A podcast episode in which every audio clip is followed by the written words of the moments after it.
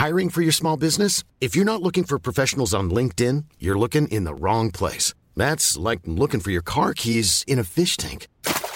LinkedIn helps you hire professionals you can't find anywhere else, even those who aren't actively searching for a new job but might be open to the perfect role. In a given month, over 70% of LinkedIn users don't even visit other leading job sites. So start looking in the right place. With LinkedIn, you can hire professionals like a professional. Post your free job on linkedin.com slash people today. Since 2013, Bombas has donated over 100 million socks, underwear, and T-shirts to those facing homelessness. If we counted those on air, this ad would last over 1,157 days. But if we counted the time it takes to make a donation possible, it would take just a few clicks. Because every time you make a purchase, Bombas donates an item to someone who needs it. Go to bombas.com slash ACAST and use code ACAST for 20% off your first purchase. That's bombas.com slash ACAST, code ACAST.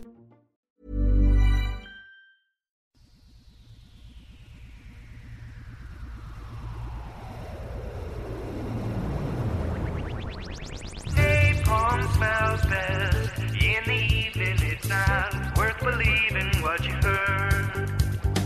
Soylent Green's really just a Triscuit, not a people biscuit. Take my word. It's been said you can't handle the truth, but that ain't so. How do I know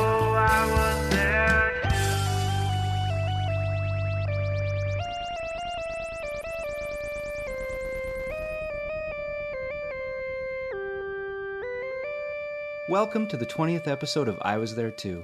Looks like we've made it. This is the podcast where I talk to the people that were there in the great scenes of cinema and television history. And today, especially because I thought it a good time to put together a compilation of some of the best stories that people have shared thus far. This is not an exhaustive list by any means, and it was incredibly difficult to choose. I put it to the internet for suggestions on which moments were the people's favorites, and I also put in one or two of my own for proprietor's sake. But what follows is what I consider to be a great representation of what this show is. It will be a good re listen if you're very familiar with I Was There Too, or if you're relatively new, the perfect starting place. Everybody wins, just like life, all the time. Also, please stick around for a brand new I Quiz There Too where we address the curious endings of this show's theme songs with some special guests. Anyway, thank you very much for listening to this show. I love doing it. The response and listenership has far exceeded my expectations, and here's to many more. Now, let's let the guests do the talking as we begin with Act 1 The Character. With Paul F. Tompkins from There Will Be Blood, Ricco Ross from Aliens, and Paula Malcomson from Deadwood, in which they discuss improvising lines and last minute additions to their characters that helped keep them in the game, or in one case, just still alive. The only improv that I did was there's when the meeting completely breaks falls apart and everyone is just yelling and I'm trying to calm people down and I was like, well, I have to say something and to my great embarrassment and people have quoted this back to me, I said at one point, we gain nothing by losing our heads. I think that's great. Why, why to your great embarrassment? Because that sounds so of the time. I yeah, but it sounds like a, a dumb turn of phrase. You know what I mean? But is that even a turn of phrase, or did you we make gain that up? nothing by losing our heads. Did you make that up? I, I guess I did. Not, I'm thinking you were quoting some like classical aphorism or something. No. That's. I wish I, I would. Maybe that's what I was going for. Was trying to sound like that. I don't know. I'm not going to let this go. That's not. I don't know why it embarrasses me. It embarrasses me. It's I don't impressive. know why. It's you improvised know what? a line Here's that also why it feels like it's like it's a great quote. Here's why it embarrasses me is because someone was able to pick it out of the yelling, and they were able to quote it back to me like, uh, "I caught you saying this." No, that's what it feels like. I when I saw that, I'm thinking you're quoting something like some great Greek just philosopher. my, just my dumb brain. No, that's that goes on in the pantheon of. I think I was embarrassed also because I think at the time, like on the day, I was like, "Oh yeah, that's good. That's good. I'll say this." Oh, you had that ready to go. That was in your bag. I think that was after like between takes. well, I that's came a up different that. story then. Yeah, that is embarrassing. that is embarrassing. Now, you guys, um, you got to bond together as grunts, and is it true that you got to paint your own little things on your armor? as- Everybody. So yours, I, I've done my work. Yours is a heart with an arrow through it that says Heath. Can you tell the story behind that, or is that? You know, man, people have been asking me that for a long time, and I, I thought you know, I, you, first of all, you have to understand these these suits that this armor, it's metal. Yeah. It's real metal. Uh-huh. And so when he gave us, he says, "Listen, you guys personalize it, do whatever you want." I I I start carving in, scratching in this heart, and I start scratching in the name of the mother of my kid, which is happens to be Heather. I get halfway through and I realize I do not have enough room. and so, I, so I, I put what I call her sometimes Heath, but people instantly read that as Heath. So um, you know, Well, it does I- take I- I place have in a the lo- future. And I have a lot of gay fans. Let me tell you something, Yeah. man. Don't They- ask, don't tell has been repealed by this time. So that's wonderful. Oh my god. it's the future, baby. So it's all good. it's all good. All right. Uh, now I have to ask you about a line that you have. It's actually an exchange between you and Spunkmeyer. And you said, quote, Hey, I sure wouldn't mind getting some of that Arcturian poontang. Remember that time? Spunkmeyer replies, Yeah, Frost. But the one that you had was male. Getting back to Heath, I think. And then you say it doesn't matter when it's Arcturian, baby. So are we talking about another species of alien? Did you know? Is it what's we, going on? there? We are talking about definitely another species of aliens, and in our mind, so Frost is a little freaky. No, at this table right here, we're at that at that breakfast table. James gave us a script, but when we started, we start working and we start vibing, and we just start going off script. And James just kept the camera rolling, and we were just saying stuff, you know. And so he just kept it rolling, and, and he ended up keeping that tape. So you improvised that? Yeah, that That's was fantastic. improvised. hey, you know, it says Arturian, baby. You Yeah. know, don't matter when it's Arturian. You know, everybody knows the So that was just that was just a throw in line, and you know, I guess in in my mind is that you know these are aliens. So if you if you're talking about this alien that was so damn good, then you know it, your, your imagination is, is, is the only thing that's going to limit you. Well, it's good that you got killed off before you met any of the xenomorphs because who knew what would happen Oh there. my god! Yeah, exactly right. Your character was only supposed to make it to see or episode four, right? I, that's what Milch said. You know, he started, I said at the very beginning, kind of like, what should I read? And he said, read about saints. And I thought, no, fuck you. You're not killing me. I, so I, you know, be, made myself necessary, you know, indispensable. You sure did. And and and I sort of knew the moment when that happened. I was like, oh, I'm home free. He's not going to kill me. And what was that? It was the scene where I don't remember what the episode was, but um, it was a Friday. I can't remember. It might have been episode two or three, and it was a Friday. So Dave traditionally went home on, early on Fridays, and um, because he was there for every single rehearsal, every, you know, pretty much the shooting of all things while writing the show, because we had everything on. We had our writer's room on the ranch. Everybody was together. this is Melody Ranch, right? It was Melody Clarita? Ranch, yeah. So it was Friday, and the director said to me, "Do you have at lunch? Do you have any thoughts about that scene?" And I lied and said, uh, "Well, Dave and I spoke about it last night, and uh, right off my, the, you know, I don't know. Back then, my brain worked better than now, um, and I said, "Yeah, I'd like to do something sort of." biblical with a with something to do with his feet and and uh, you know have maybe a and dangerous and have a cutthroat razor that I'm shaving his corns with because my gr my dad used to do that to my granny and it, the image just came into my mind and um, so we did that so the director loved it because it had been sanctioned by David he thought That's brilliant. in fact, it had not.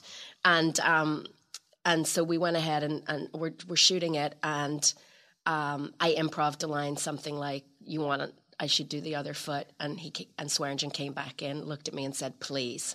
Where do you get the balls to just suggest that to the director and say that they're right? That's already been sanctioned by the writer. They were, it's called survival. Act 2 The Shoot with Stephen Tobolowsky from Deadwood, Melody Ray, the lady with the baby carriage from The Untouchables, and Jenette Goldstein, Vasquez from Aliens, in which they discuss the process from learning lines to forgetting you're wearing a mic to not knowing which definition of the word alien applies. it would get even worse.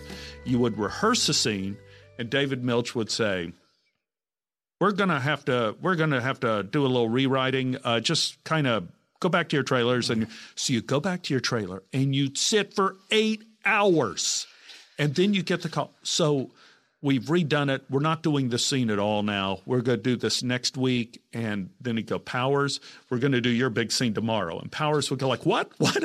that we're supposed to do that next? Well, we're moving it up to tomorrow. So I remember one night, I th- they said that a rewrite was coming. I got a rewrite at midnight in which I had one of those Deadwood monologues Yeah. that's like a paragraph and a half long in backward Shakespeare and all this kind of stuff. And he's and the AD called me up and said David wants to shoot this first thing in the morning. Oh so we're talking, you know, 5:30 a.m. and right now it's midnight. And you start with this calculus in your head like, okay, do I not sleep and hope that I'm able to perform this in the morning? Or are we going to get there in the morning and we're going to do it and David is going to say, you know, let me rewrite it again and I should just blow it off and sleep? And what I ended up doing was I began crying. I began crying on the phone and I said to the AD, I said, let me tell you, I'll do anything to not be first up.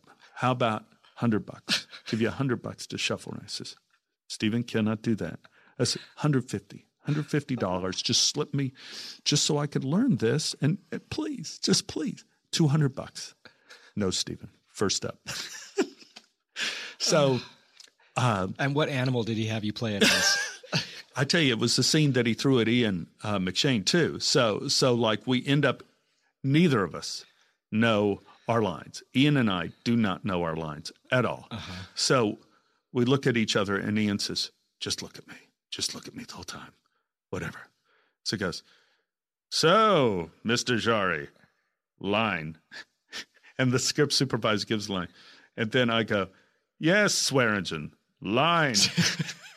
and we go back and forth for about 15 minutes to get through this whole speech calling line, line, line, line, line. And I'm saying, this has got to be horrible. and they just cut around it, or and they cut around it and it looked great. that's crazy. It looked, it's crazy. It looked, I think, I think one of the funniest things is on that show is because it was so unpredictable what David Milch would do. And we shot they never washed our clothes. They shot in every weather condition. It didn't matter. They wanted the wet, they wanted the stink, they wanted the stains.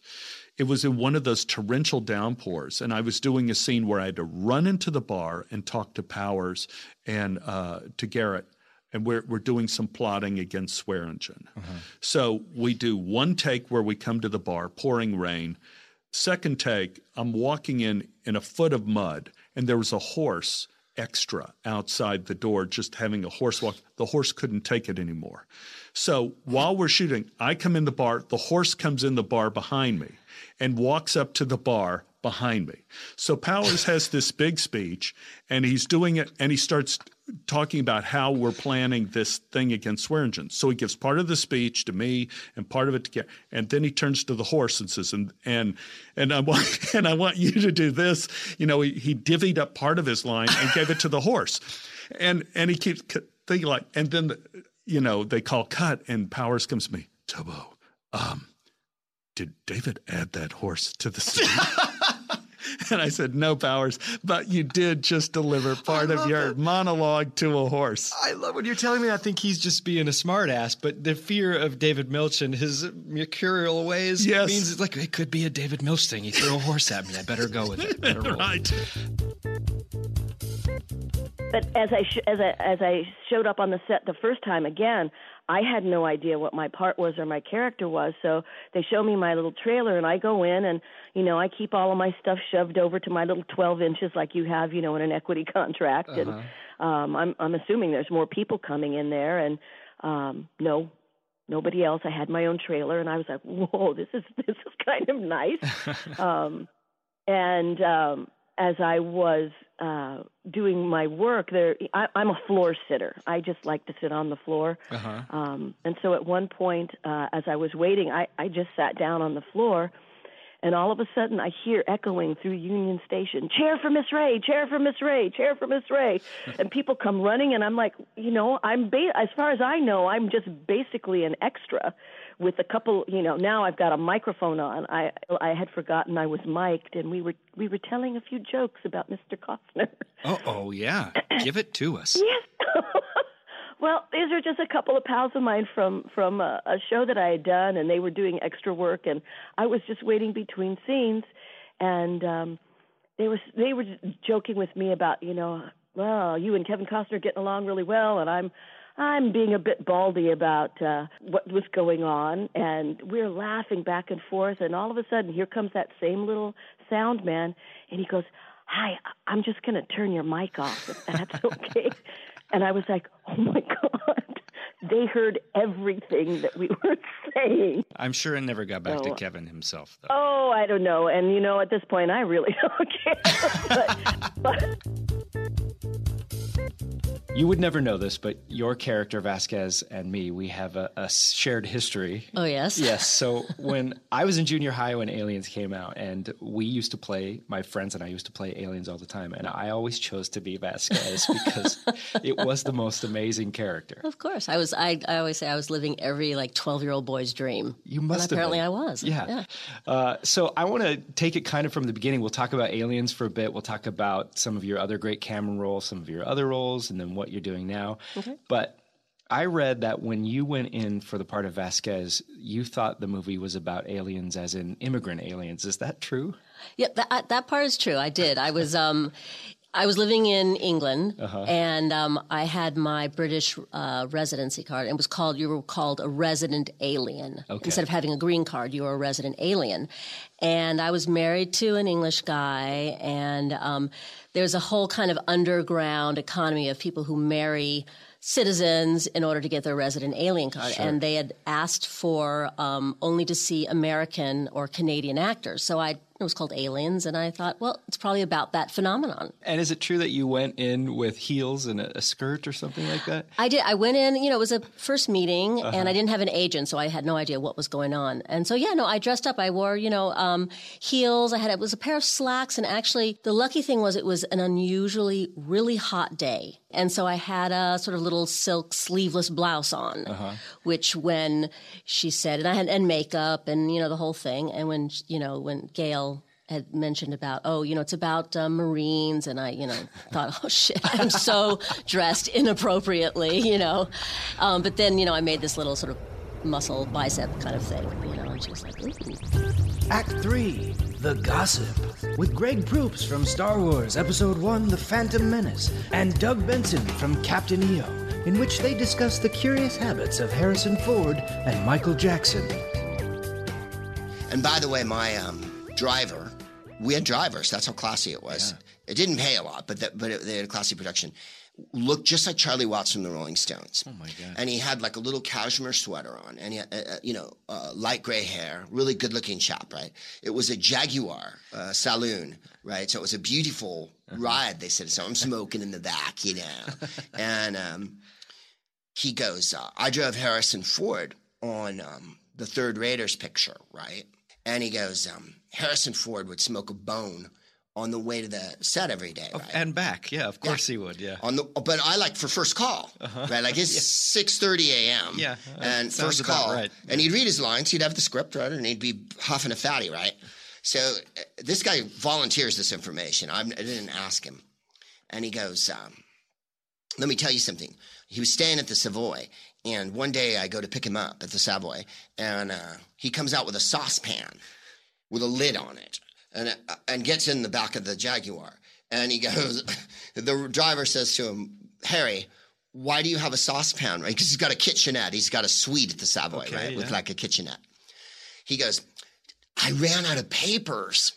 So he's heated up the dope you see in the saucepan and cooked it. So he opens up the saucepan and goes like this, and like just sticks his head in it, and the dope smoke's going everywhere. And he says, I get to the stoplight and they're on the Strand in London, right? And he goes, and I put the windows down and the dope smoke's billowing out everywhere. But that's how he he wanted to get high, but he ran out of paper, so he heated up dope in a saucepan. I've always kind of laughed at the fact that he was a stoner, but I mean that just that that's resourceful. Isn't that I mean, great? that he's determined. Oh my God, like Bear Grylls, man. He fucking rubbing two sticks together, you know. It's very Indiana Jones. Never I mean- mind the Coke can or the or the apple. apple, yeah. yeah. not the apple. A saucepan.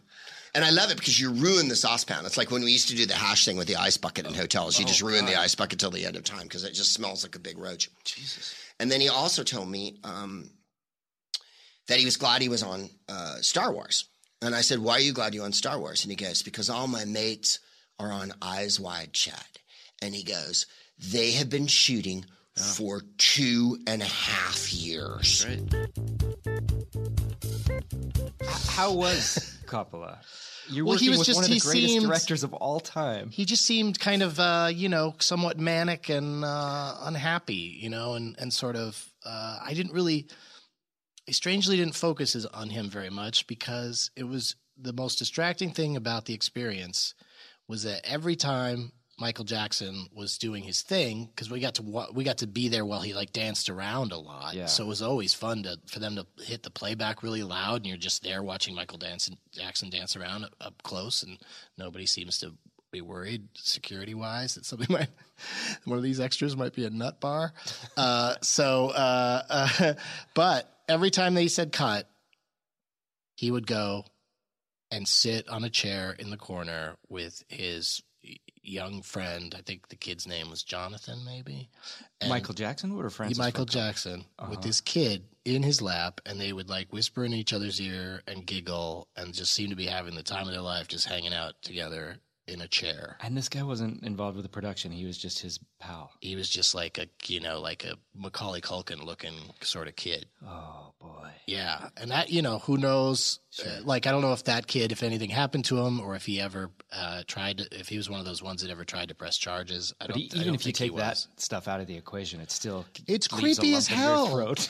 like when people would, you know, from that day forward, when the subject of Michael Jackson and children would come up, I'd go, "Well, he's he's a creep. Like he's he's doing inappropriate things with other people's children. You know, whether or not he's it, it, it ever gets sexual is is uh, you know that's we may never know, but I bet it did because he just just that he is on record as telling children that wine is Jesus juice. yeah, that's enough. Like that's, That's enough. enough. That's it. but people, he's exonerated. The high school in Hollywood that you that had the Michael Jackson Auditorium, Uh-huh. they covered it up when he got all those charges, and then a few years after his, uh, you know, a while after his death, they uncovered it again. Same It's with back this, to the. Michael Jackson Auditorium. They brought this back and Captain in EO, 2010 yeah, and now died. they and all they did was add to the sign the word tribute. Which Yeah. what does that even mean? Yeah. like it's like they're trying trying to distance themselves a little bit. Like, well, Disneyland doesn't condone what we've learned, but we also, you know, we have this theater and this movie, and you know, how long are we going to show And Honey, enough- I Shrunk the Audience? Yeah.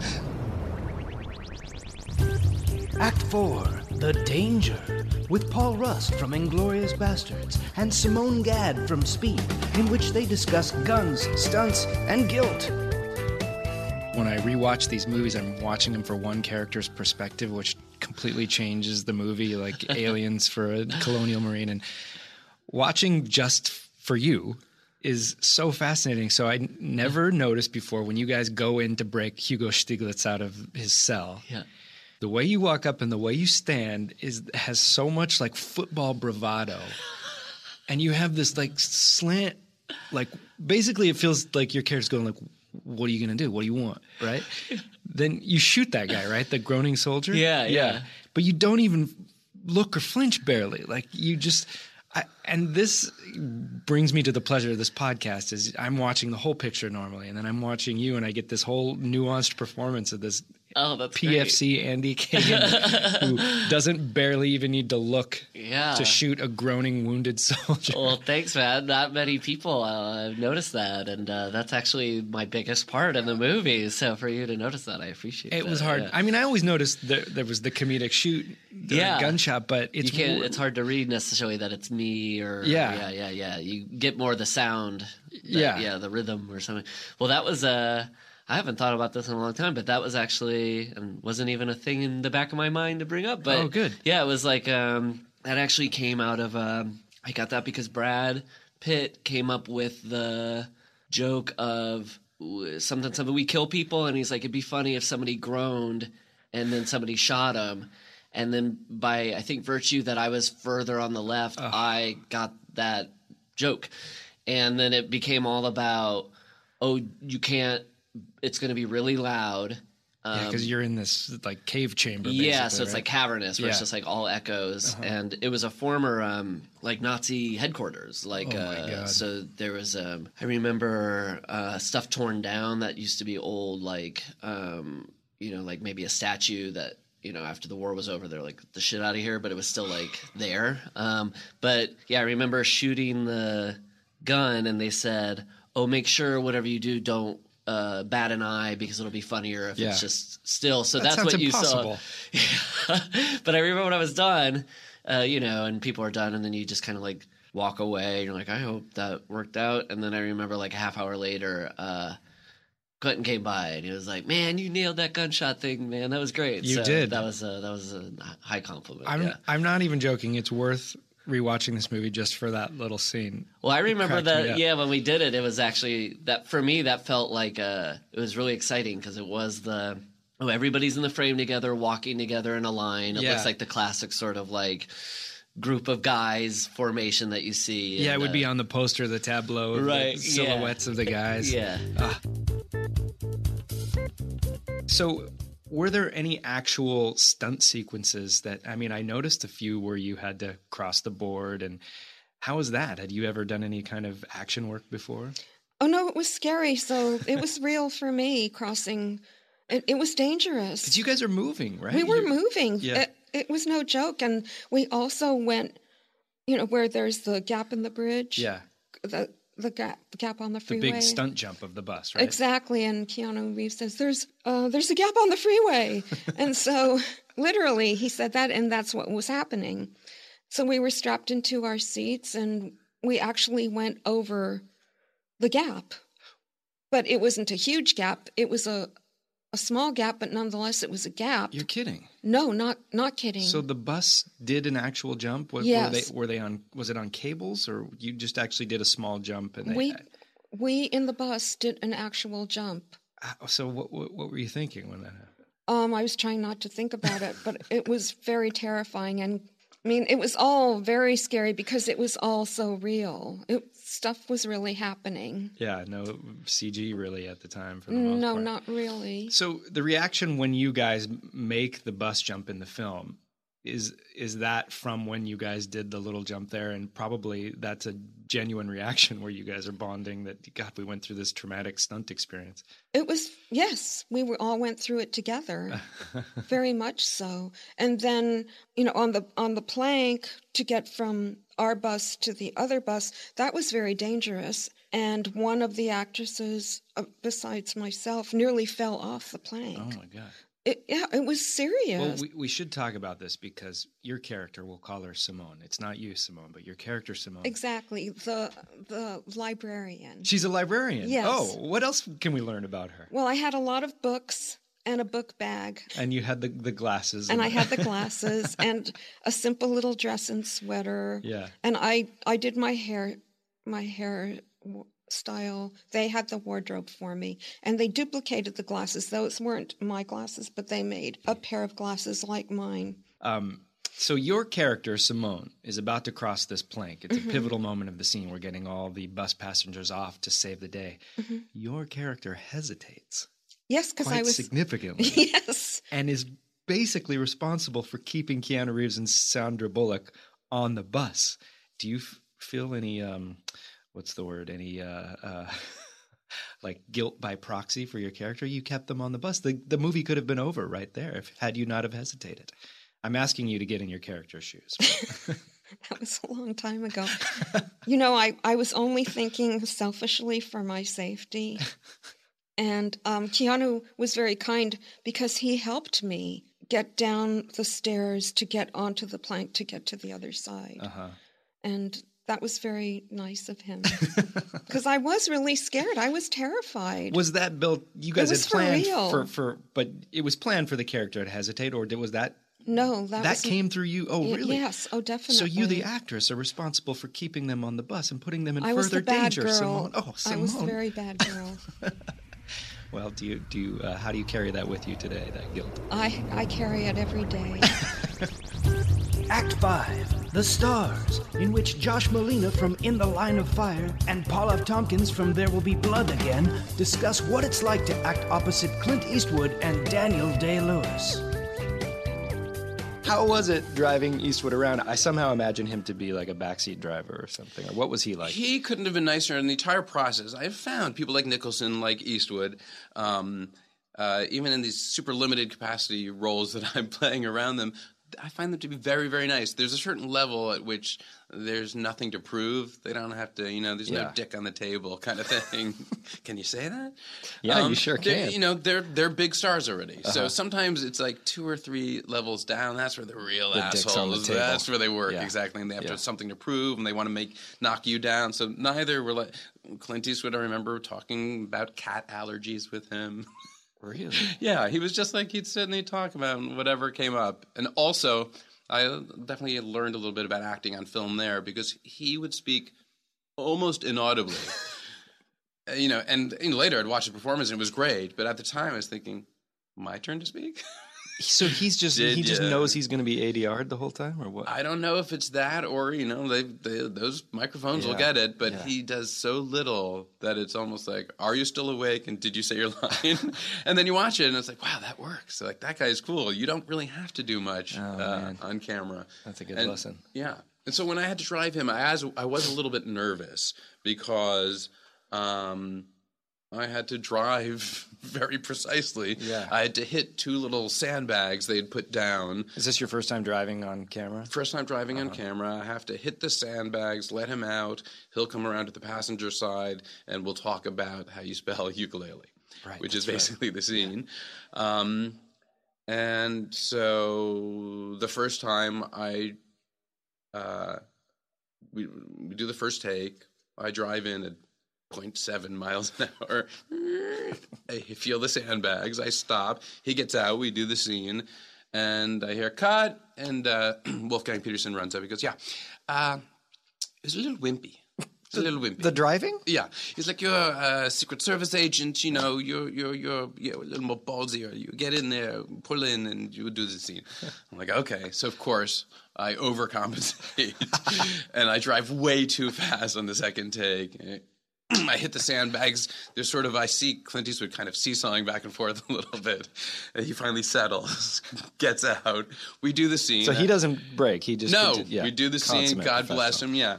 And Dirty uh, Harry for crying out loud, Exactly yeah. right. He can take a little uh, a hard stop or two. Yeah. And uh, I hear cut, and that, I don't think it was Wolfgang Petersen. Someone else comes over. The first AD comes over and starts really bitching me out. They're like, "What are you doing? This is the star of our movie. You're driving like a fucking maniac. What are you got? What?" Clint Eastwood walks over. He goes, "Now wait a minute. This would be better if I did a better Clint Eastwood. That's but not so bad. imagine That's Clint not Eastwood. Wait a minute. Director of this film just called this man a wimp. Of course he's going to get in there and he's going to drive. And I was like, what? Clint Eastwood saving my job, shaming the first AD. But all in the name of masculinity, Yeah, too. exactly. That's completely. what you want. Exactly. Yeah. If oh my god, anytime you get emasculated in life, if you had Clint Eastwood to just would be step in exactly. and defend your yeah, manhood, It was a little bit like the Marshall McLuhan moment. yeah, I happen to have Clint Eastwood here. Clint, can you explain why? I, yeah, so th- that was very, very nice of him. This is a thing that I cut out of uh, laboring under delusions as as you know, I was working on that hour. Is that between takes, we're sitting in this hot room, and uh, Daniel Day Lewis just sat, just stayed in the chair, um, and between takes. Um, as things were being reset, lighting was being tweaked, and everything like that. Every once in a while, he would just make this noise that sounded like this.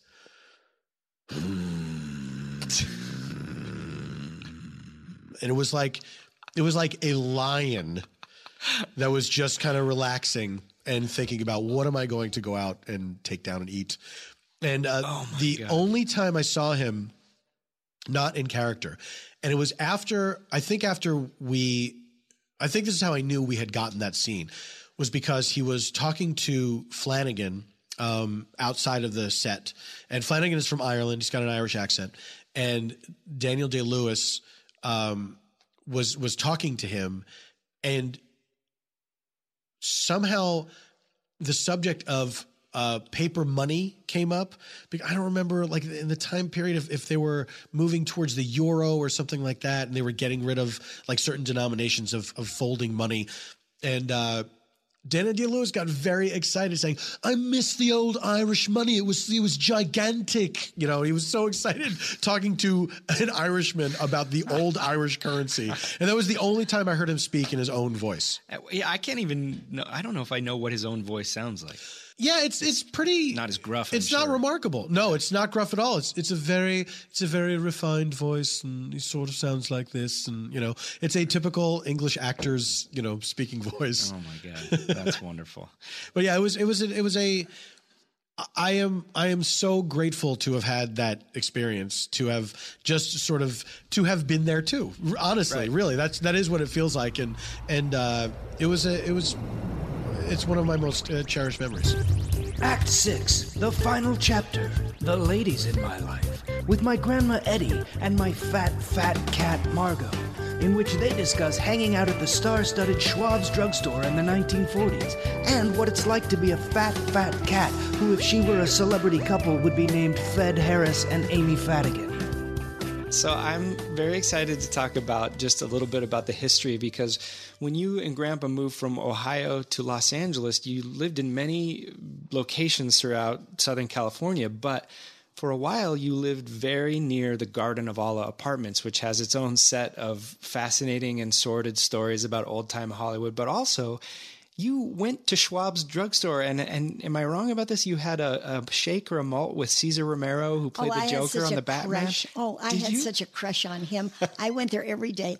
Uh, your granddad went to work for Douglas, and he worked in the afternoon, and so he probably left for work around two, I would say, for the uh, the third shift and Uh-huh. and. Uh, or second shift, maybe I don't know what it was, but it was he worked about three to twelve, and so as soon as he would leave, well, I would go up to Schwab's drugstore, and I was drinking cokes, and I just drink one coke right after oh, another. Really? Because This is where I get in- that from, too. Yeah, and Cesar Romero came in there just, if I remember, just about every day, Really? and I would just sit there and drink the cokes and just watch him, but I never was discovered.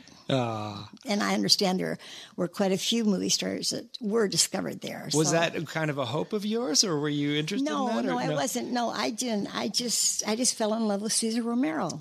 Oh, that's adorable. Now, did you ever have any kind of uh, discussion with him or anything? Well, just, uh, just very, uh, just nodding, or just, just passing a few words. That's all. Ah, ah, yeah, that's nothing real. Well, no, he was, he was so handsome. and it's all very innocent anyway, because my understanding is he, in the end, he, he didn't exactly go for the lady types. Did you know that? Uh, that was a shock to me, really, um, that he was um, not interested in women. Right. I So- think um, Marlene Dietrich has a famous quote about it. Have you ever heard this? Let me see if I can find it. She once said, uh, Cesar Romero was the undisputed queen of homosexuals. I don't think there was a gay an- actor in Hollywood who hadn't been there. But I was so naive. I don't think I really knew that there Yeah, were, were people like that. Right, you know, because I was they- only twenty one. and it wouldn't have been obvious at the time anyway. No, no, I wouldn't have. I wouldn't have known what they were talking about. And his roles were so dashing or Yeah. flamboyant in their own right because he played the Joker, and you would expect him to be larger than life, right? Yeah. exactly. Margaux, the fat guy, thank you for coming on I Was There Too. This is a huge pleasure for me to have you. now, you're a plus size cat model, right? That's fair to say. That you're the fattest thing that's ever lived. And you're good with that? Well, it does seem like you wouldn't have it any other way because you sure don't let anyone rest until you're fed at all times during the day. Say again? I see. What are you working on right now? Wow. Now, I've heard it said that Maine Coons are one of the most vocal breeds that. Oh, sorry. I hadn't finished. I'd heard it said that Maine Coon. Yes.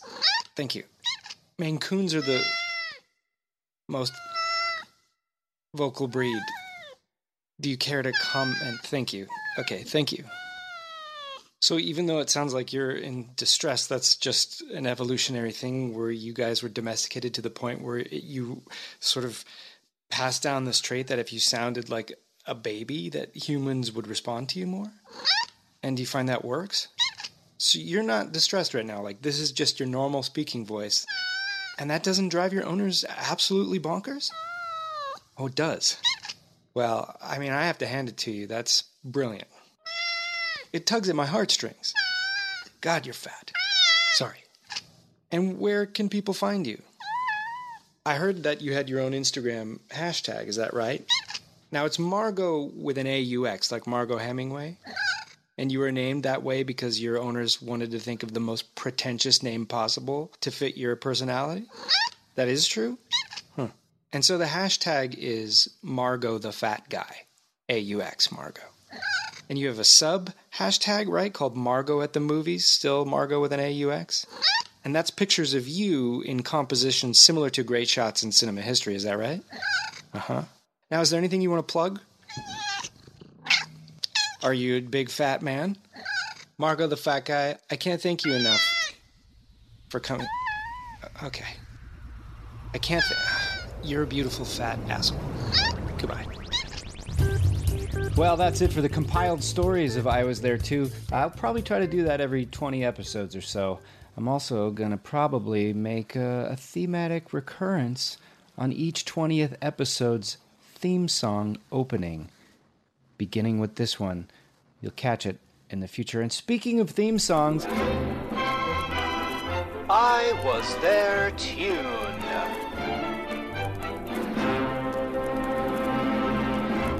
It's time to address the theme song to this very show. I'll let the segment itself do the explaining. It's time for your favorite podcast game show. I quiz there too, with your host, me who is talking. Ladies and gentlemen, today's guest and I quiz there too are Jeremy Smith from Ain't It Cool News and the Fire Talk with Me podcast. Jeremy, how are you today? I'm splendid, Matt. Thank Well- you for having me. It's a pleasure to have you here today. Also, we've got Devin Faraci from Birth, Movies, Death. But you're also from Wolfpop's own darling, The Canon. I am. I'm the uh, co-host of the hugely su- successful uh, pop culture phenomenon that who- is the canon. I love this show. I've told you this before. I've Thank been you. on this show, and your co-host is none other than Amy Nicholson, chief film critic for the LA Weekly. And she's right here. Hello. Hi, Amy. How are you? I'm wonderful and a little scared. No, you shouldn't be. You guys are my three go-to movie geniuses. You all know more than I ever could about movies, and so I'm going to put that to the test musically here today. Most listeners have recognized that the theme song to I Was There Too ends differently for every episode.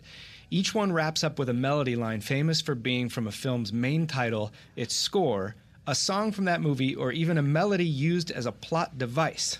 I will play the end of the different versions of this show's theme song, each quoting a different film's music. When you know the film from which the melody comes, you buzz in using your own first name as a buzzer so I know who's quickest. Hmm. If you're correct, you'll earn points. If you're incorrect, you will be locked out for that question and the other players will have a chance to guess. I'm going to give you an example of what this will be like. So when you know the film from which this melody comes, simply yell out your first name. All right, you guys ready? Yes. Yes. How do I know I was there?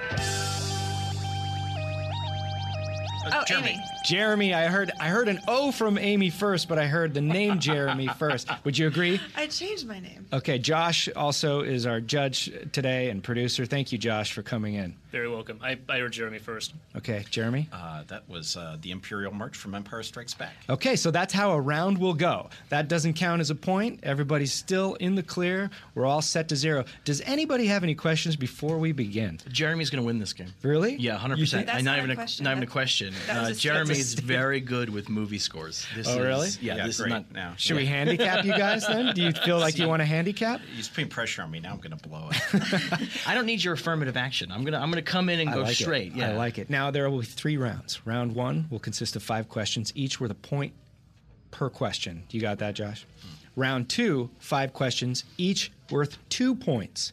Round three, the big one, well, it's worth three points too. Five questions each round, and if we tie, I've got some left in reserve for tie breaking. That's as far as I've given this the thought that it needs. Okay, so um, also each round will theoretically get a little bit more difficult and obscure, though that's relative for you guys, I know. But uh, I tried to group them that way as much as possible. Are you ready? I'm ready. Jeremy is Got- gritting so big. Like he's Look just at your ready to stance is amazing. Somehow you're seated and you still have a stance. no, it's, it's just, I'm competitive. This happens. I'm, I'm, I love it.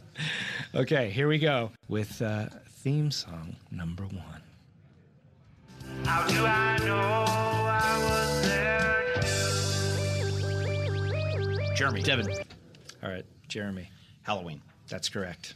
Here we go. Question number two. How do I know I was there? Jeremy. Oh, How it's gonna go? Close Encounters of the Third Kind. That is correct. All right, we may have to readdress this between round one and two if this is just a, a route. Okay. Here you go. Theme song number three. How do I know I was there? Devin. Devin. Sound of music. Sound of Music is correct. At least we got someone else on the board. Yeah, I'm not on the board. That's all I want Yeah. is just not to have a big goose egg. All right. Theme song number four for round one. How do I know I was there? Jeremy. Beverly Hills Cop. That's correct. It's funny. Peripherally, I can see your mouth open first, and I know you're coming in first. That's amazing. All right. Theme song number five for round one. How do I know I was there? Amy.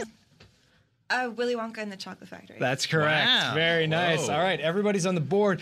Josh, let's recap the score here in the break between round one and round two. Well, Matt, after round one, we've got Devin Faraci with one point, Amy Nicholson with one point, and Jeremy Smith with three points. Oh, it's still anybody's game here on I Quiz there too. Is that what I named it?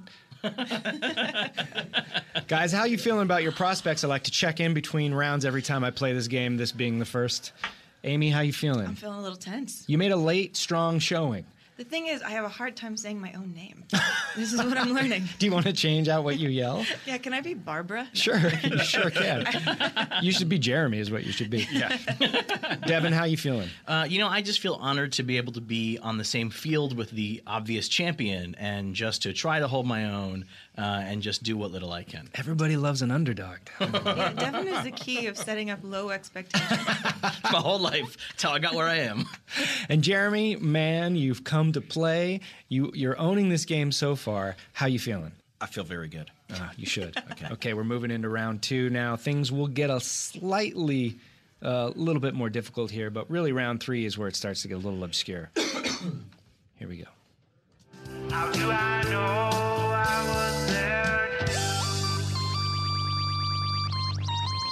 Devin. Devin. The odd couple. That's correct. Two points for Devin. I will remind the listeners at home that these rounds points are worth two points. These rounds. Here we go. Theme song number two. How do I know I was there? Jeremy. Jeremy. Yeah. Uh, Breakfast at Tiffany's. That's correct. Moon River, written by Henry Mancini and Pantera. Some of Dimebag Darrell's best work. Theme song number three. How do I know I was there?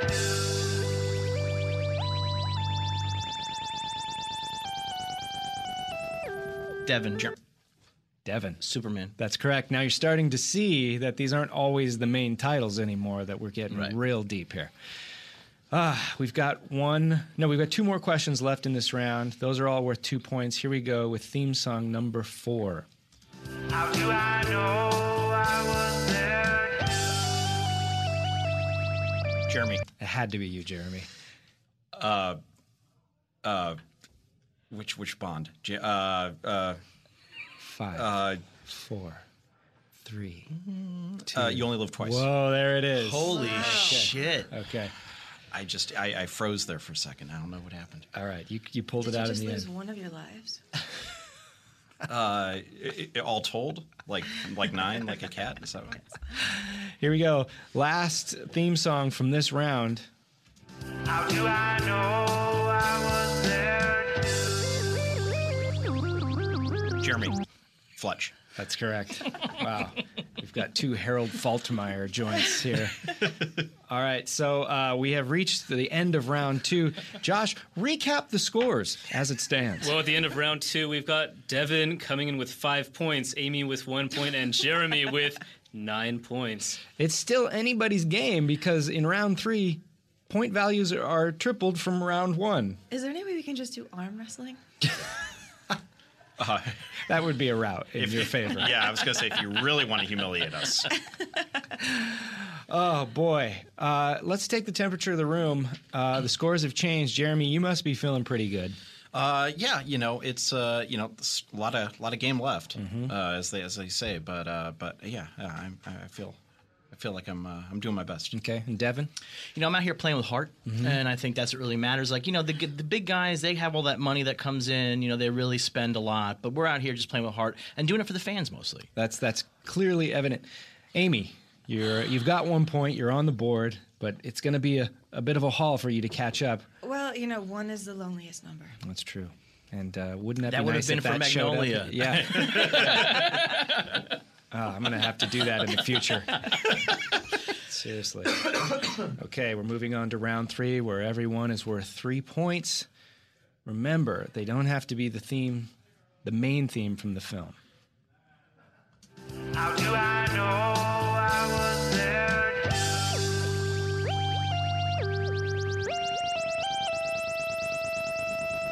Devin. Amy. Devin. The producers. That's correct. Oh. Springtime for Hitler. Okay. Is it because your name starts with a D and that's a better consonant? Is it Mm. just really No, hard? Amy's real easy. Amy. Yeah. Amy. He Yeah. grunted. I I actually have to make a noise. Like, I actually go, duh, duh. Yeah, yours is a a bit of a plosive or something. I- you just. I think I have the highest degree of difficulty though. You Like do. the j- Ja. j- yeah. Yeah. Ja. Well, it ain't tripping you up one bit as we move on to theme song number two of round three. Here we go. How do I know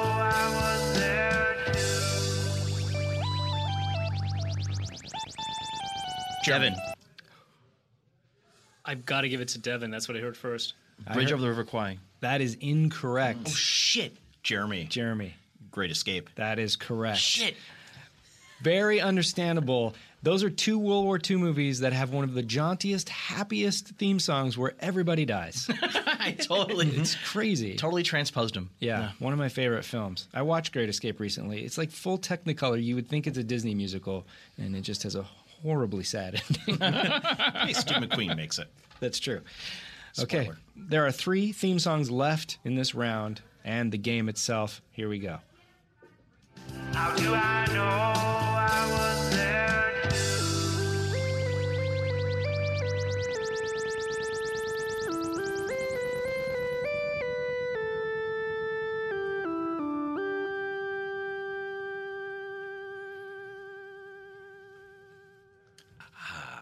I have no idea.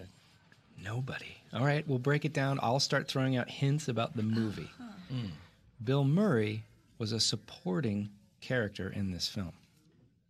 Jeremy. Jeremy. Tootsie. That's correct. Wow. Something's Telling Me It Might Be You by Stephen Bishop, a soft rock classic from the early 80s, one of my favorite songs. Yeah. You can see these get more and more self serving. Yeah. your, your, your arrangements are interesting sometimes. Yeah, they are because it has to work with a, a Moog synthesizer, and those two things are not meant for each other necessarily. Did you figure these all out yourself? Um, James Bladen, who uh, sort of produced this song for me, we work together musically all the time. He plays them. Yeah, we we go and decide like what's the best, what should we do, and then he's a musical genius and he makes that happen. Yeah. The last one I can't expect anybody will get. It's a favorite of mine, but we'll talk about that in a second. We've got one more before we get to that. It's the fourth theme song of round number three. Here we go. One of my favorite films. How do I know I was there?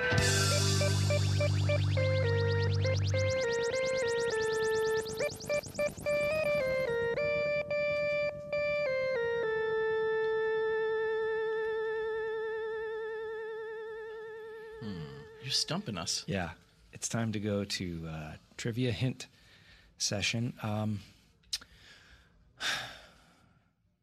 they made a sequel to this movie that involved a ghost, where the first film did not. Jeremy. Arthur. That's correct. Burt Bacharach. So Arthur 2 is one of your favorite movies. No. On the- on the rocks.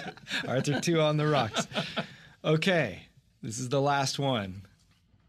And you know what I'm going to say? I'm going to add, I'm going to say this is worth 10 points. Okay? Okay, duly noted. Yeah. All right. It's that obscure. It's it's from a movie that I enjoy relatively well, but I love this song and you never hear it. but it's a full song from a film. All right, you guys ready? Yeah, this is the mm-hmm. last one, worth ten points. Mm. How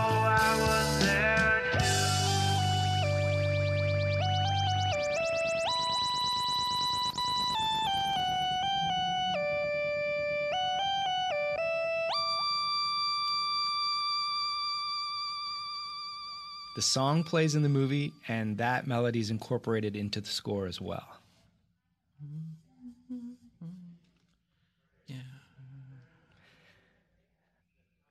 It's I have there's an itch, but there's no yeah. Mm-hmm.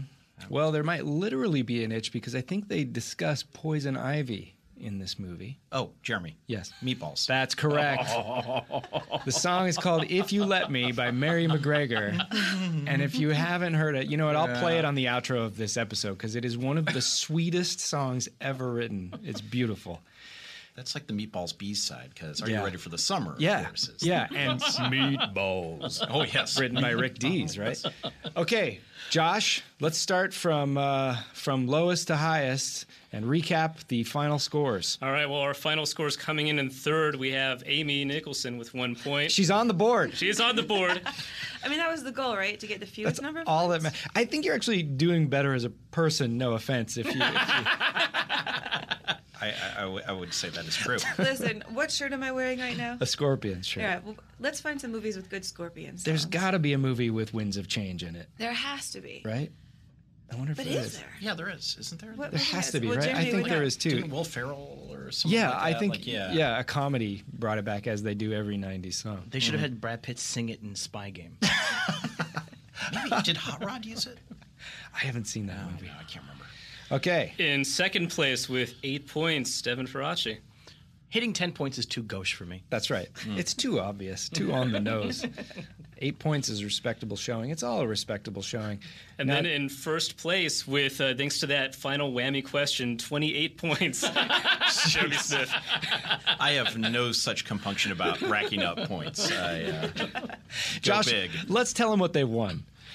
Um, I know I haven't told you anything because you haven't won anything. You've won the pride and dignity of knowing you have a almost encyclopedic knowledge of film music. Jeremy, congratulations.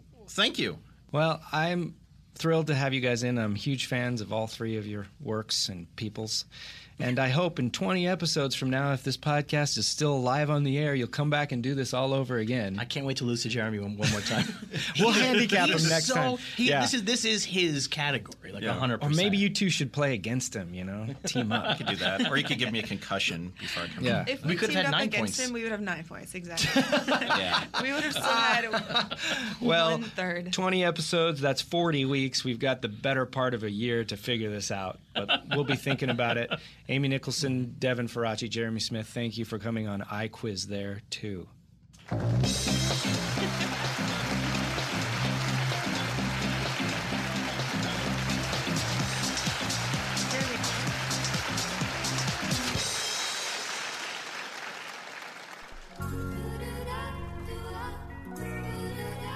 Just take a listen.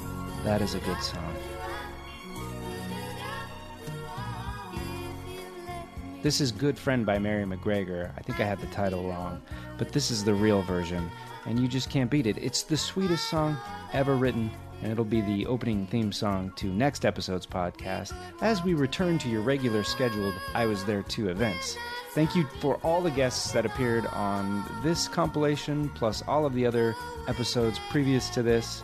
It's been very fun. If you can connect me to a guest that you think would be right for this show, please email me at iwasthere2pod at gmail.com. And otherwise, just let this song sink in. Maybe head out into the sunlight, let a blue bird land on your shoulder, help an old lady across the street, take her to dinner, see what unfolds. I've said too much. Let the song do the rest of the speaking as it trails out into a podcast ad. Good night.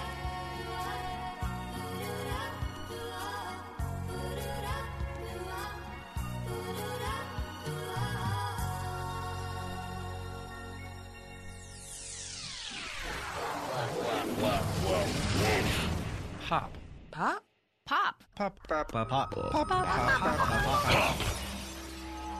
Wolfpop is part of Midroll Media, executive produced by Adam Sachs, Matt Gourley, and Paul Scheer.